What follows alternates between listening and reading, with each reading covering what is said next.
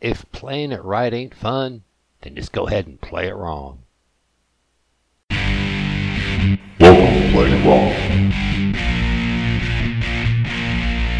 Podcast about RPGs, fun, food, more RPGs. Grab your dice, sit back, and get ready to play it wrong. Welcome, general listeners, and this is that year end episode that everybody hates but everybody does. Yes, the bulk of this episode is me talking about me and what I've done, what I liked, what I didn't like, and all other good stuff.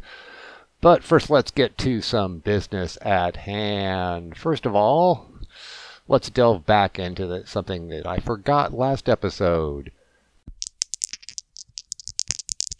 Session Summary. You know, I talked last episode about how we ended the uh, Star Wars campaign, but I didn't talk about what happened at the end of the Star Wars campaign. So I want to do that now. Because we were playing roughly in the time area post New Hope during Return of the Jedi and Empire Strikes Back. However, the GM was doing a alternate universe. What was alternate about it? Well, the main thing is Luke did not destroy the Death Star, he just severely damaged it. Later on in our climactic battle, we learn that, yeah, Luke turned to the dark side and joined Vader.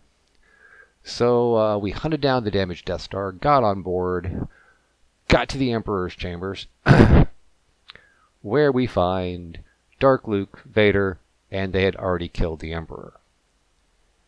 And the fight was very interesting. So, this is how it ended up. The Jedi of the group was fighting Luke barely. The mercenary of the group started to uh, have a philosophical argument with Vader about good and evil, which kind of failed, so he kind of went with thermal detonators, and that did not go well. Throw something at Vader and see what happens. I mean, Han tried to shoot him, see what happens. Then, what did I do? I was the pirate, and I already had a, what I wanted to do in mind. I wanted to steal the Death Star. So I go to the Emperor's throne, throw off his dead body, and start hacking the system and seeing what I could happen. First thing I did is I made that fight between our Jedi and Luke much more interesting by getting the gravity turned off in the room. I don't know why they didn't do that in this movie. Maybe they did and I just don't remember it. But also, I ended up, after many rolls and pleading and deception and system hacking, of moving the Death Star to where the Rebel base was, even though they weren't happy about it Hey, they wanted me to get the base. I stole the frickin' Death Star. Followed by shutting down the weapon systems, the shields, and then running the hell away. That's how the campaign ended. So, also, as we're going back to our other episode, we had something very important. We are going off onto 5e, and I asked gentle listeners of what they think I should play. I was thinking of playing an Artificer, but I got some feedback from a couple folks. And first off, we have our number one fan, Mr. Tim Gothridge Manor Shorts. Hey, Chuck, Tim Shorts from Gothridge Manor here. Just listened to your latest episode, catching up on some old episodes. Love the dumb voice, and I did hear the air quotes, so appreciated that. And uh, what class should you play in 5e? If you haven't played Wizard, I guess play Wizard. I have no clue.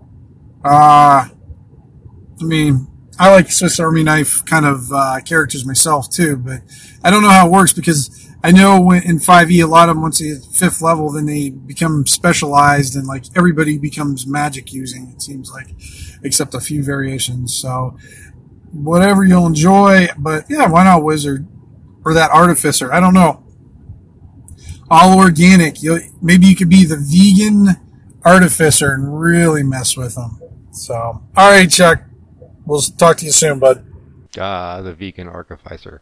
Yeah, I was thinking more about using lots and lots of meat. At least not using. I mean, heck, you know, player character goes down, they die high enough level. You can harvest a couple organs before they get raised. They're not going to miss them. But I did talk to the DM, and you know, we're doing Out of the Abyss, and that's very much a survival type adventure uh, campaign setting where you're trying to basically fight your way out of the Underdark and we both agreed that, yeah, more than likely I would not be able to find components to actually be a decent artificer, per- perhaps even contribute that much to the party. But I got more suggestions uh, coming in too, because uh, Mr. Mark, Mark Walring of the Yawning Owlbear, listen to his podcast over on Anchor. should listen to Tim Shorts on Anchor too, and he just moved his blog back to Blogger. Just hunt down Gothridge Manor and visit his Patreon. It's he's got some neat stuff out there. But anyway, here's Mark from Yawning Owlbear. Thor and Mark from the Yawning Owlbear. Good to hear from you again. It's nice to see another episode. And uh, you were asking about what you should play. Um, judging by the stipulations you were given, you're kind of restricted on this one. But here's a couple of ideas I had going on in my head that I had for my uh, two games that I'm playing in. Um, and one, I am playing as a Mousefolk Rogue. Um, I think you can more likely find that on Drive Through RPG. I'm not sure. Uh, the other one was it was a cleansed blight. Now, if you remember the blights from the 5th edition monster manual, those were the corrupted little elemental plant creatures created from the Gulthias tree. Yeah, the cleansed blight is the exact opposite of them, as they've been cleansed by druidic magic.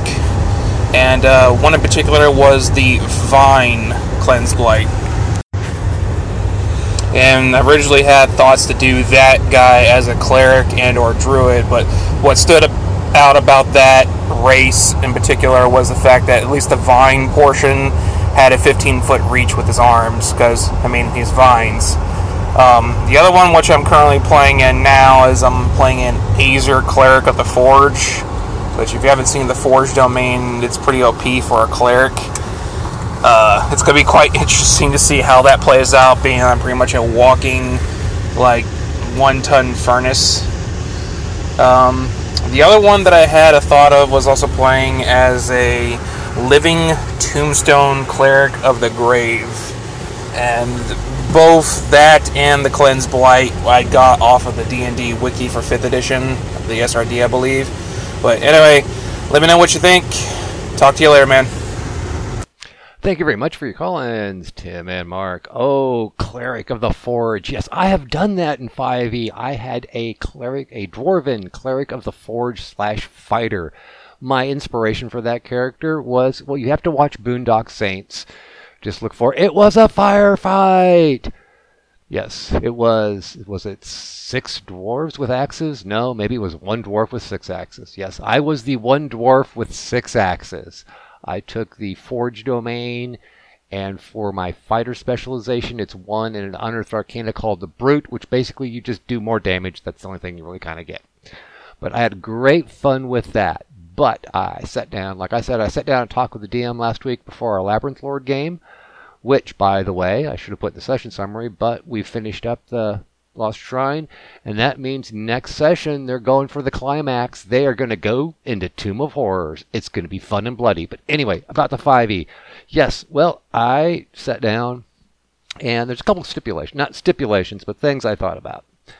One is I've been in Out of the Abyss before, and one of the other players at the table is also it, and we had as I would. We both agreed that this is an awesome adventure but our DM at the time, well, sucked. So we really wanted to go with with a better DM and have fun. But what I did in that one, it was before the Rangers were buffed, I did a human ranger.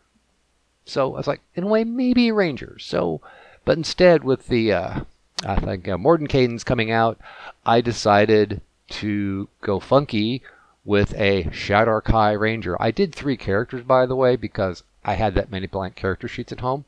So I did three. So when a Shadar-kai Ranger, probably when it gets up to third level, looking for the Gloomstalker, which is really overpowered, but for a Ranger, to put the basic philosophy of that class into perspective, if you're not used to it, it's hit first, hit hard. That's kind of the Gloomstalker. Oh yeah, and you're really good at hiding in the dark. And up with the Shadar-kai, which this was because so far we don't even have a cleric. I scanned through DM's Guild to find something different and weird and interesting. And I went with Shadar-kai again.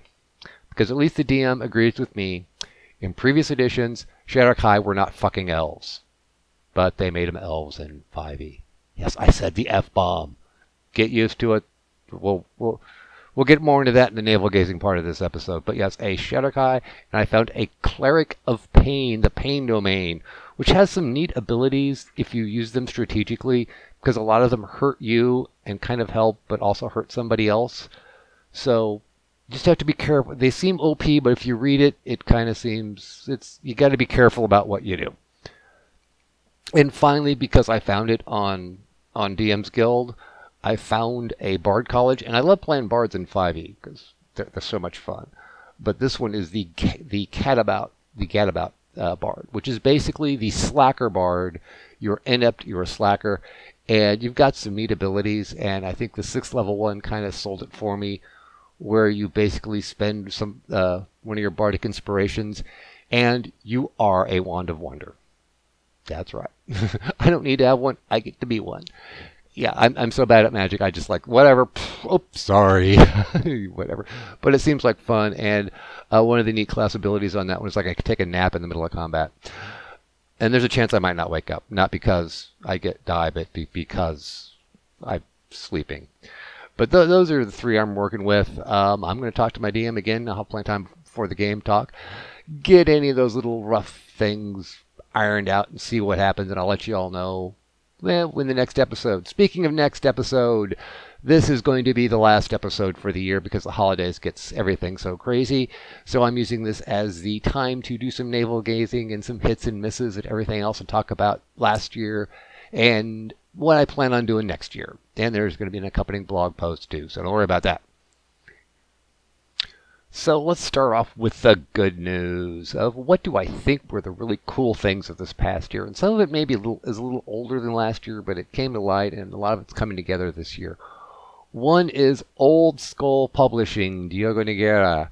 We're talking sharp swords and sinister spells, dark streets and darker secrets, and solar blades and cosmic spells. And this time I got the name of that game right, because if you listen to previous episodes, I kept screwing it up and switching around the solar and the cosmic. I do that crap but they're all basically the same system and they're really cool games. So in case you want to know, I've got reviews in the blog and reviews in previous episodes that you know sharp swords and sinister spells is much more Conan than high fantasy. There's not even elves in or dwarves or halflings or anything in the core books or even the addendum. You can make them if you want them, but they're not there. And the magic is kind of cool. Um, Dark Streets and Darker Secrets is kind of World of Darkness, urban fantasy, horror, blah blah blah. You get that kind of thing. Um, Supernatural, Lucifer, that oh, all that whole urban fantasy genre. And then Solar Blades and Cosmic Spells is very much um, gonzo science fantasy. Think heavy metal magazine than the movies. Think that. That put that in your mind, and you will have a good feel on that game. But all three of those, I love them. They came to light, and they're just wonderful. What else is a big hit this year? Well, there was BX Essentials. Oh, I'm sorry, it's now Old School Essentials. Yes, that is Old School Essentials Necrotic Gnome. This has been the darling for a long time. Uh, the game that the, the darling du jour for most old school gamers. It is a really good re- reimagining, editing of the old BX rules and the layout on these books is fantastic, easy to use at the table, and that's the main thing. The Kickstarter just back got that backed. Kickstarter shipped. Um, backers like me got our, our box set and our rules tome. Like I said, it's cl- cleanly laid out, easy to reference, and that's the really strength of it. It goes back to those BX rules that are fantastic. So check out Necrotic Gnome, Old Skull Publishing. But wait, I'm not done yet on hits. Fantastic. Other great things. Goodman Games, Dungeon Crawl Classics. They've uh, doing those classic reprints, uh, Borderlands and Isle of Dread, and Expedition of the Barrier, Barrier, Barrier Peaks. Bleh! And that is why these are improv episodes. You get things like me going, Bleh! but one of their darlings that, that, fulfilled this year from Kickstarter is their take on Lankhmar, and that is fantastic. There's a review on the blog of that. Like I said, it may be for Dungeon Crawl Classics, but there's plenty of crap in there you can use no matter what game you're playing. Any old school game, you can like tweak some of that stuff to fit right in your game and have a great time. So what else was cool product wise? There's lots of stuff, and I'm, I'm going to hit these through as fast as I can. Skeeter Green, Skeeter Green Games, formerly of Frog God Games, struck out on its own. It's got its first module out that was kickstarted. It's Crypt of the Science Wizard. That is another wonderful find. And going through and telling you neat stuff about this. This is the the neat thing is it's got the little extra player pictures for the artwork so they can look at the dungeon. What's another wonderful thing? And I'm going to talk about this a lot more. This is a big subject for me. Frog God Games. They are doing not only their normal Kickstarters, but they're throwing up a lot of smaller Indiegogo campaigns for individual short print runs of adventures. I've got the City That Dripped Blood, Cephalon Gorges on the Moon, and there's that what Murder on Devil's Bluff or whatever it's called that is fulfilling very soon and should be getting hopefully the PDFs very soon. And also they I have just got the other day my copy of Tegel Manor, which is fantastic. if you're paying attention to the YouTube channel or the blog, you will know that I am mixing that in with my Blight campaign, which is coming up next year, so that's part of the next year. Um, what else? Also next year, Frog God Games is doing a Kickstarter for not a for a box set for Swords and Wizardry. Oh, and speaking of Swords and Wizardry, because I'm sitting here looking at this, I've got cards. One of their Indiegogos is Bill Webb's Dirty Tricks deck, so they're like little plot twist cards. I'm waiting on that. That should be coming to my little mailbox next month. That's one of their Indiegogos. So speaking of Swords and Wizardry, so let's go on with what I'm doing. And one of the things is on the blog, you know, Swords and Wizardry is kind of well, it is my retro clone of choice. I like it. It's simple. It it gels in my head well for hacking the rules, which I love to do. So I'm going to be doing a lot more Swords and Wizardry stuff next year on the blog and probably on the podcast and the YouTube channel. I might be reviewing some of those adventures that I've got on the YouTube channel that I just started, even though they're older adventures, and uh, yakking more about that and publishing more issues of the Gazebo Gazette, which reminds me I still have an episode that I an episode, an issue I need to get. You can find those on drive through as soon as I get them done. So that was like my kind of combination rant for um, what I'm doing next year, the first part of what I'm doing next year, and the hits. Let's talk about the misses. Well, let's see. Hangouts died. The complete and total death of Google Plus died, which that's kind of stabilized. I think it's kind of a good thing because, at least from my perspective, with everybody going their own way, they've kind of isolated themselves in their little own groups, so there's a lot less drama. Even though I'm just maybe in the wrong place, but then again, I stay away from RPGNet and, and World, so. But, you know, I, you know, I don't want to do negative crap, but, you know, you get to the point where sometimes you just gotta say stuff. There's also well, I'll go through everything I'm doing next year in a bit, but I would say the biggest downer for the year has been Lamentations the Flame Princess. And really, we have the ref book, which I know James Raggi said it's done when it's done, but it'd been years since an update, and he didn't start updating until people started screaming.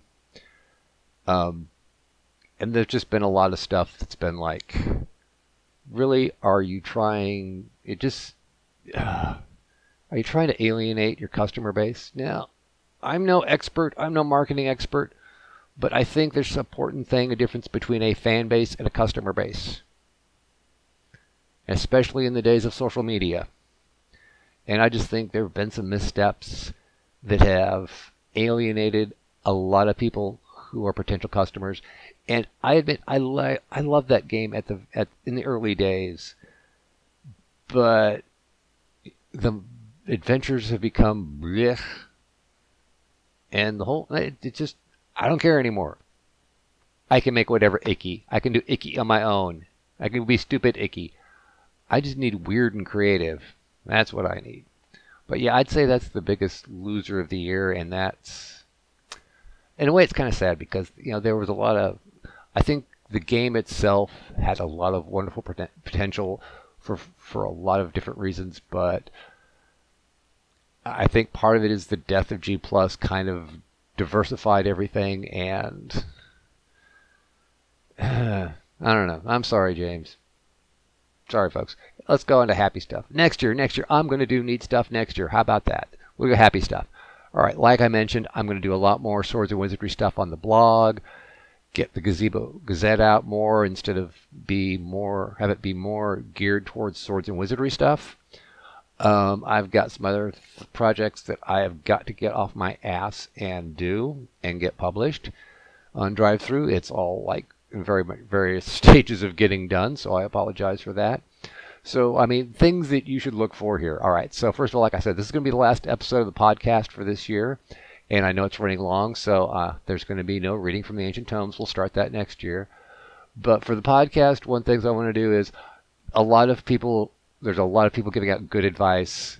And to me, it gets kind of boring when you hear the same advice over and over and over again. So I'll still give my opinions on advice, but I want to interject more life, maybe a little more cooking, even though I say it's about food. So more cooking stuff. And of course, more relevant humor because we're going to fricking need that. We need more fricking humor. We need more poking fun at stuff.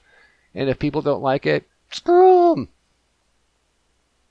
What else is coming up? Like I said, I just started that YouTube channel a while ago, and I'm putting a goal on myself of maybe one video a month, if less, till it kicks off, then maybe more.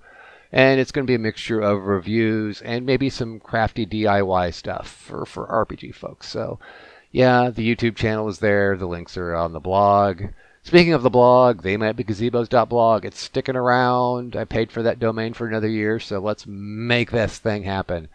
What else is going to happen? Let's see. Podcast, blog, YouTube, Patreon, the Patreon. I have got to do a little tweaking on the Patreon. I should get that done next week for patrons. And, you know, it sounds like I'm doing a money grab here to, to keep pushing this thing. I just want to break even and pay for my hosting and stuff, and I will be a happy little camper.